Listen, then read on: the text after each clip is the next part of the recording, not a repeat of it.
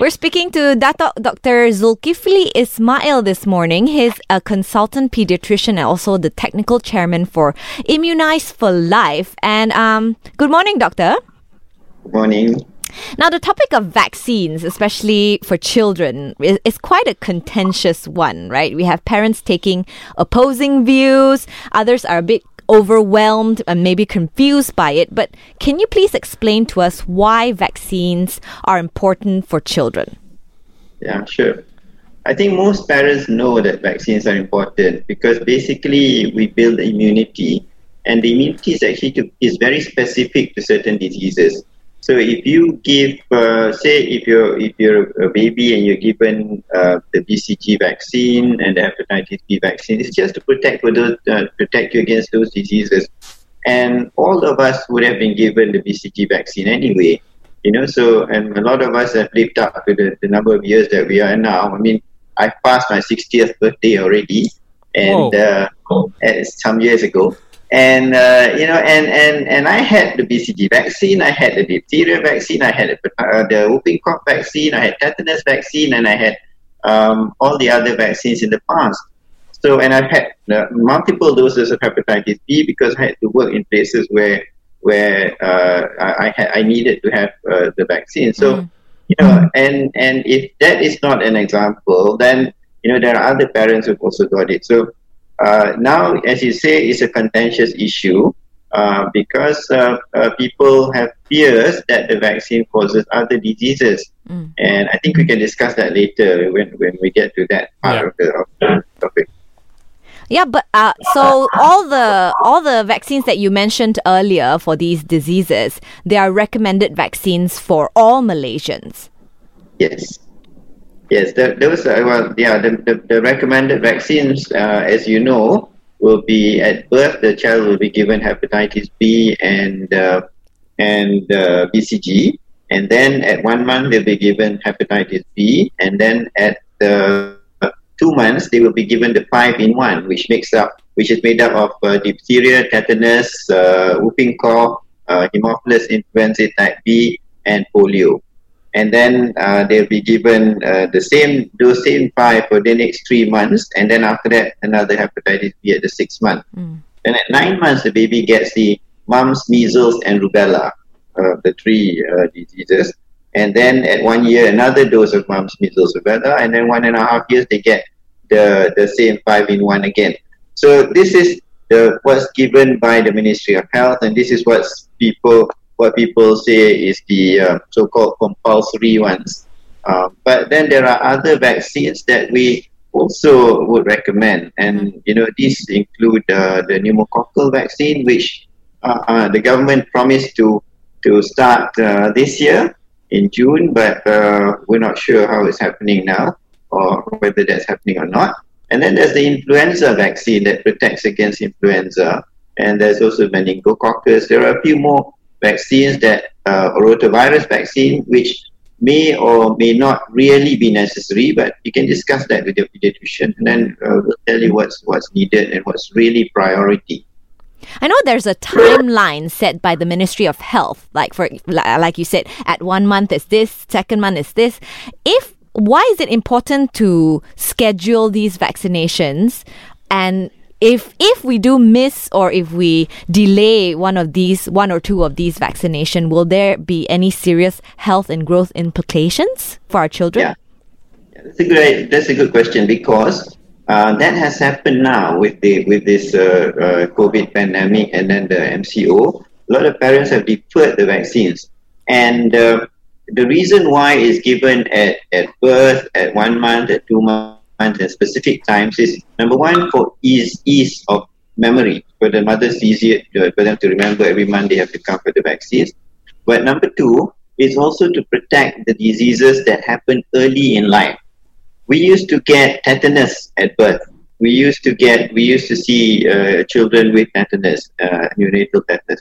We used to see uh, hepatitis B being transferred from a positive mother to a child at birth.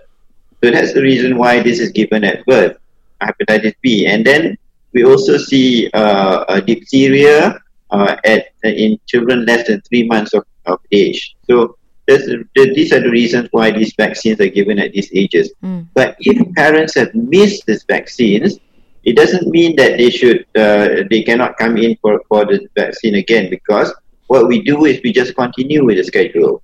So uh, if they have got the first dose and they missed the second dose and they missed the third dose, so and they missed it by say two months, and the child had been well, so we just continue with the second dose and the third dose subsequently. Mm. So that's um, um, I think there's no uh, issue. So, so that's the reason why we give it uh, early on for, for these children. Mm. But I'm just thinking, in your opinion, why are some parents anti vaxxers? You know, if all vaccines have been proven to help improve our children's health. Yeah. The, the anti vaccine movement actually uh, is a big movement in the United States. Uh, and it's, it's, you know, from there is coming here. And, you know, people here are just following and listening to that, that group only there is another group that says vaccines are good and, and uh, children are protected. But that group is small but it's loud. Now, and then the other thing is, there are issues uh, regarding some vaccines which have been uh, brought up. And the most uh, controversial and the most famous of all is the uh, relationship of the mumps, measles, rubella, or MMR vaccine and autism. Mm. And this was created by a paper that was published, um, I think it was in the 1980s, um, by Andrew Wakefield uh, in the Lancet. Now, you have to realize that 12 years later, the, the Lancet uh, journal actually withdrew that paper. 12 years. It took 12 years to do that. But six years after that, there was a reporter uh, who actually reported on the fake that went through that, that paper. So this was six years. So there was a lapse of about 12 years before, and everybody believed that, that aspect Mm. because Lancet.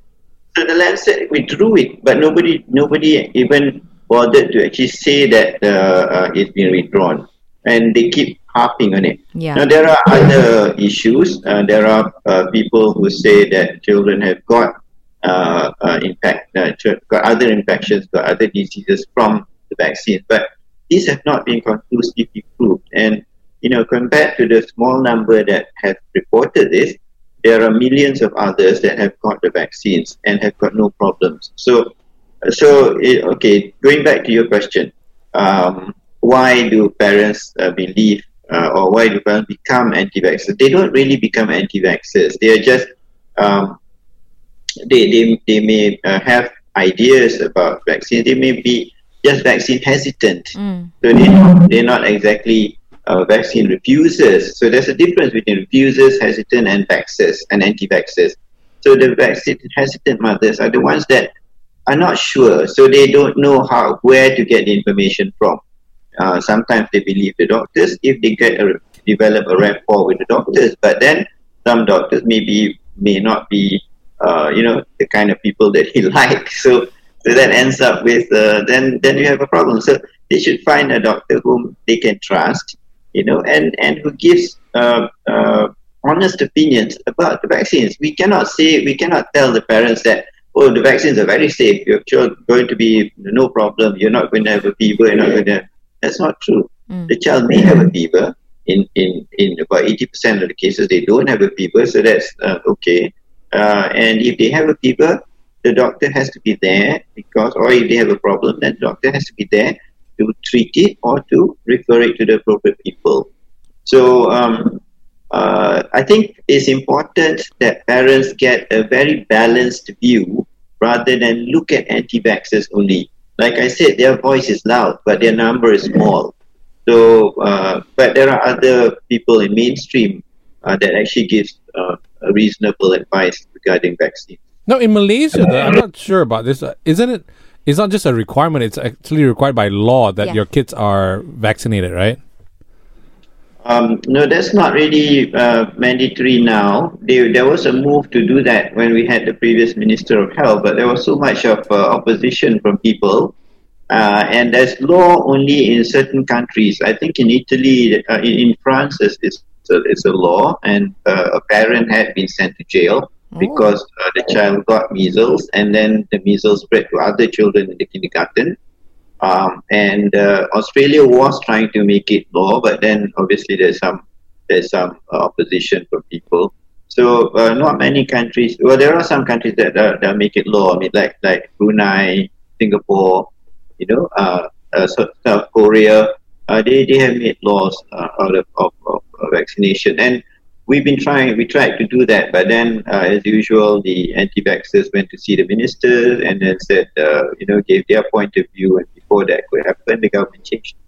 Oh, but I thought I thought that um, children cannot register in public schools, in government schools, unless they show proof that they have all the va- required vaccinations. Yeah, uh, we cannot uh, under the the uh, what is it? Uh, the, the Convention on the Rights of the Child, the CRC, Convention on the Rights of the Child. Uh, the government cannot deprive any child of primary education. So, uh, so that uh, so uh, by right that cannot happen. I see. But uh, the schools, uh, some private schools actually uh, maintain that you have to have the child vaccinated before they come in. But for public schools, they actually look at the vaccination schedule and then they advise the parents that they have to get those vaccines, or there will be a, a, a nurse who will come to give the vaccination. So then when they come to give the uh, uh, double antigen, the DT vaccine uh, to the other children and the MMR vaccine at school, uh, they will give the ones that they have missed as well. Mm. If you had your way, would you make it law though? okay. Well, if I had my way, um, yeah, I think I would make it law. But then, uh, you know, I, I do, uh, uh, I, I'm pretty liberal in my thinking. So I, I think people should have uh, the uh, option to make up their minds and decide for themselves. Yeah. Um, uh, and I was actually trying to push for it to become a part of uh, the law. Do you think our recommended vaccination list has to be updated with the times? Because I mean, all these all these uh, diseases were from way back when, right? During our time and even your time, um, do you think it has to be updated for for current diseases? Yeah, thanks for reminding me about my time and your time. okay, now the um, uh, the, the actually the, the, it has been updated because you know when when uh, during my time it was just uh, it was just a triple antigen there was no Hib, there was no, uh, uh, there was no uh, injectable polio. We had drops of polio, which was even worse, which had more side effects. And actually, then uh, in 1989, we actually introduced um, hepatitis. No, no, we introduced Hib. Hib, uh, sorry, uh, we, uh, yeah, that was uh, Hib, and then we introduced hepatitis B, we introduced hepatitis B in, in, in 1989. And then we subsequently introduced in 2002, we introduced the five in one and so on. So it's actually been upgraded very, very uh, well. And and just for your information and for the information of your listeners, Malaysia's immunization schedule is among the best, if not the best, oh. in the region. Hmm. So we, we're very proud of that, and, and we actually have exceeded uh, Singapore. Wow. Okay. Now, speaking about um, vaccines that are outside of the required list, I remember you said something about rotavirus, pneumococcal, uh, influenza. How necessary are those that are not in the required list? Okay. Um, we have been pushing for pneumococcal vaccine uh, since uh, since 2005, and now it, we're trying to uh, we're, getting it uh, in the schedule. Hopefully. Uh, so that's how much we feel that is important because pneumococcal disease has a lot of uh, has a lot of complications and they get pneumonia, they get meningitis and so on. So we've been pushing for that and, and we were very glad that the government actually finally decided to introduce it uh, into the program. Uh, and then as far as rotavirus is concerned, um, that is uh, in there are a lot of countries that are actually using rotavirus vaccine now, and it's helped to, to reduce the amount of diarrhea associated with rotavirus. Um, influenza vaccine is something that needs to be given every year. So uh, we would recommend when when we had an outbreak in late, late last year, sometime in October, mm. November, had a surge of influenza vaccines uh, being utilized because there was this fear that and every child or and almost almost every child that was admitted in our wards here um, actually turned out to be either influenza A or influenza B. So you know, and and I think uh, I know. I got I got sucked in that fear as well. My whole family, I brought my children who were eight and three for the yeah. flu vaccine as well, and it was sold out. I was like on the waiting list for a month. Exactly, exactly. and, and we actually this hospital we actually uh, we wanted to encourage it, so we actually gave very low prices for the vaccine. So the uptake was so high that we couldn't cope with it. So um, and neither could the company. So so uh, uh, the thing with with uh, influenza is that it changes. The, the, the, the strains change every year. So because of that, the vaccine also has to change uh, the strains every year. So that's the reason why we need to get it every year. And if you are if you have a, a parent who is you know about sixty, like me, so so uh, they need to have that vaccine every every year. Right? I mean, we as medical professionals, we've been getting it every year anyway mm. since since we were young because uh, uh, we need that. we are very high uh, high exposure, and uh, we we have been getting it ourselves. So if we've been getting it ourselves, there's no reason why uh, somebody, a member of the public, should be afraid of getting it every year as well. So if you don't go for it annually every year and you only go for it like like for me, I've never had a flu shot, let's just say in the past 40 years, and then suddenly I'm like, oh, I hear you need to get a flu shot. Is it still as effective compared to if you go for it every single year? Yeah, yes, it will. It will at least it will protect you for that year. Right. So, yeah, you should get it. It's like a membership. now,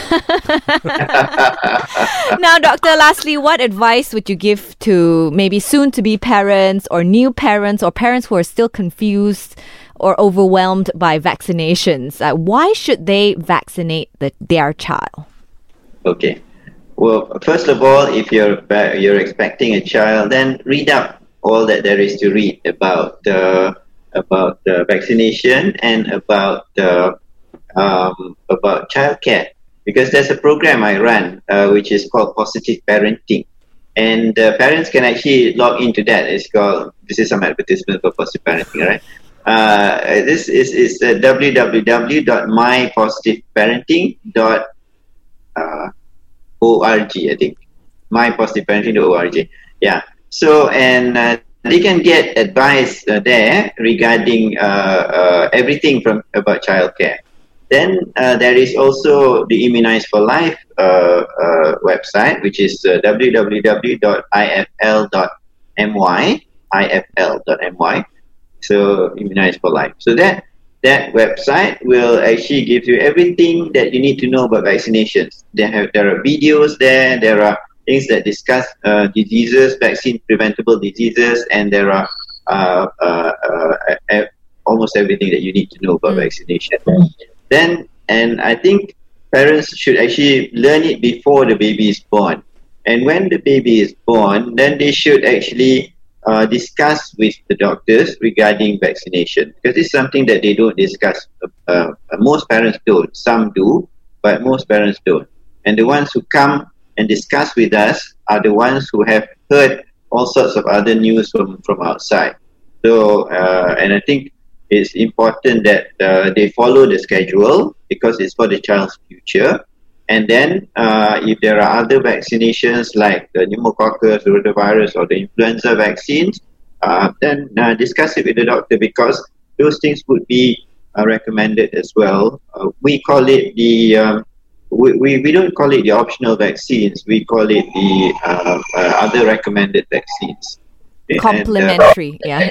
Yeah, that's right the advice. Is it called? so vaccinate. don't, so, yeah. don't not vaccinate. Vaccinate your kids. Sorry. So vaccinate your kids, right? Do not not vaccinate. Yeah, that's the short answer. Doctor, is there such a thing as over vaccination? Like, can we ever over vaccinate our children? No.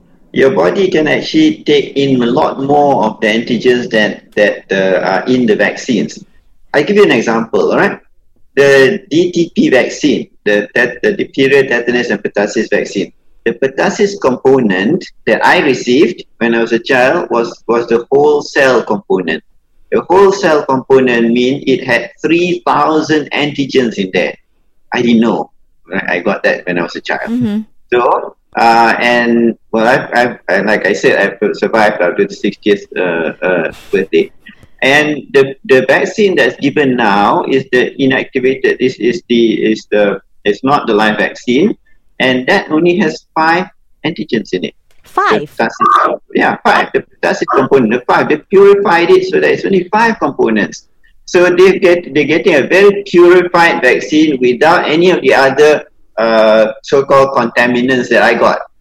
So you know, so you can see uh, the, the, that uh, that's just an analogy, right? I mean that, that that's just to show what we've got before, and you, you probably got it if you were born before 1980 or Right. something. okay, and then what happened was, and and what happened was now i- the other question is: Is it okay to give back uh, children two two doses of two injections at the same time or three injections at the same time? Uh, well, uh, if you're a child born in America or you had a child born in America, your child would have got two or three doses at the same sitting. Oh, right. We give at most two doses at the same sitting, but uh, overall, we try to actually avoid giving two doses. So if you notice, the schedule in the Ministry of Health is always one injection, one injection, one injection, one injection.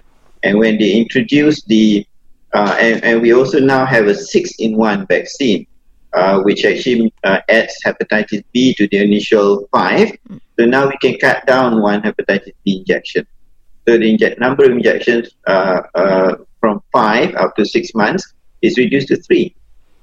Okay, so so that's that's those are the new developments in vaccination, and the Ministry of Health is also uh, going to introduce the six-in-one vaccine uh, very soon. So. Um, so if you and the reason why it's given two or three injections are given in America in America is because they don't use the the, the multi dose uh, multi uh, uh, uh, uh, Like the five in one and the six in yeah, one. the five in one and six in one. So, so but other countries are using it, and it's pretty safe. Um, so, uh, if you need to, there's no problem with giving two, but we try and avoid it because uh, the incidence of uh, fever is slightly higher if you give two injections at the same time. Yeah, because the child's body will have to fight off Right. the antigen, like both Yeah. attacking at the same time.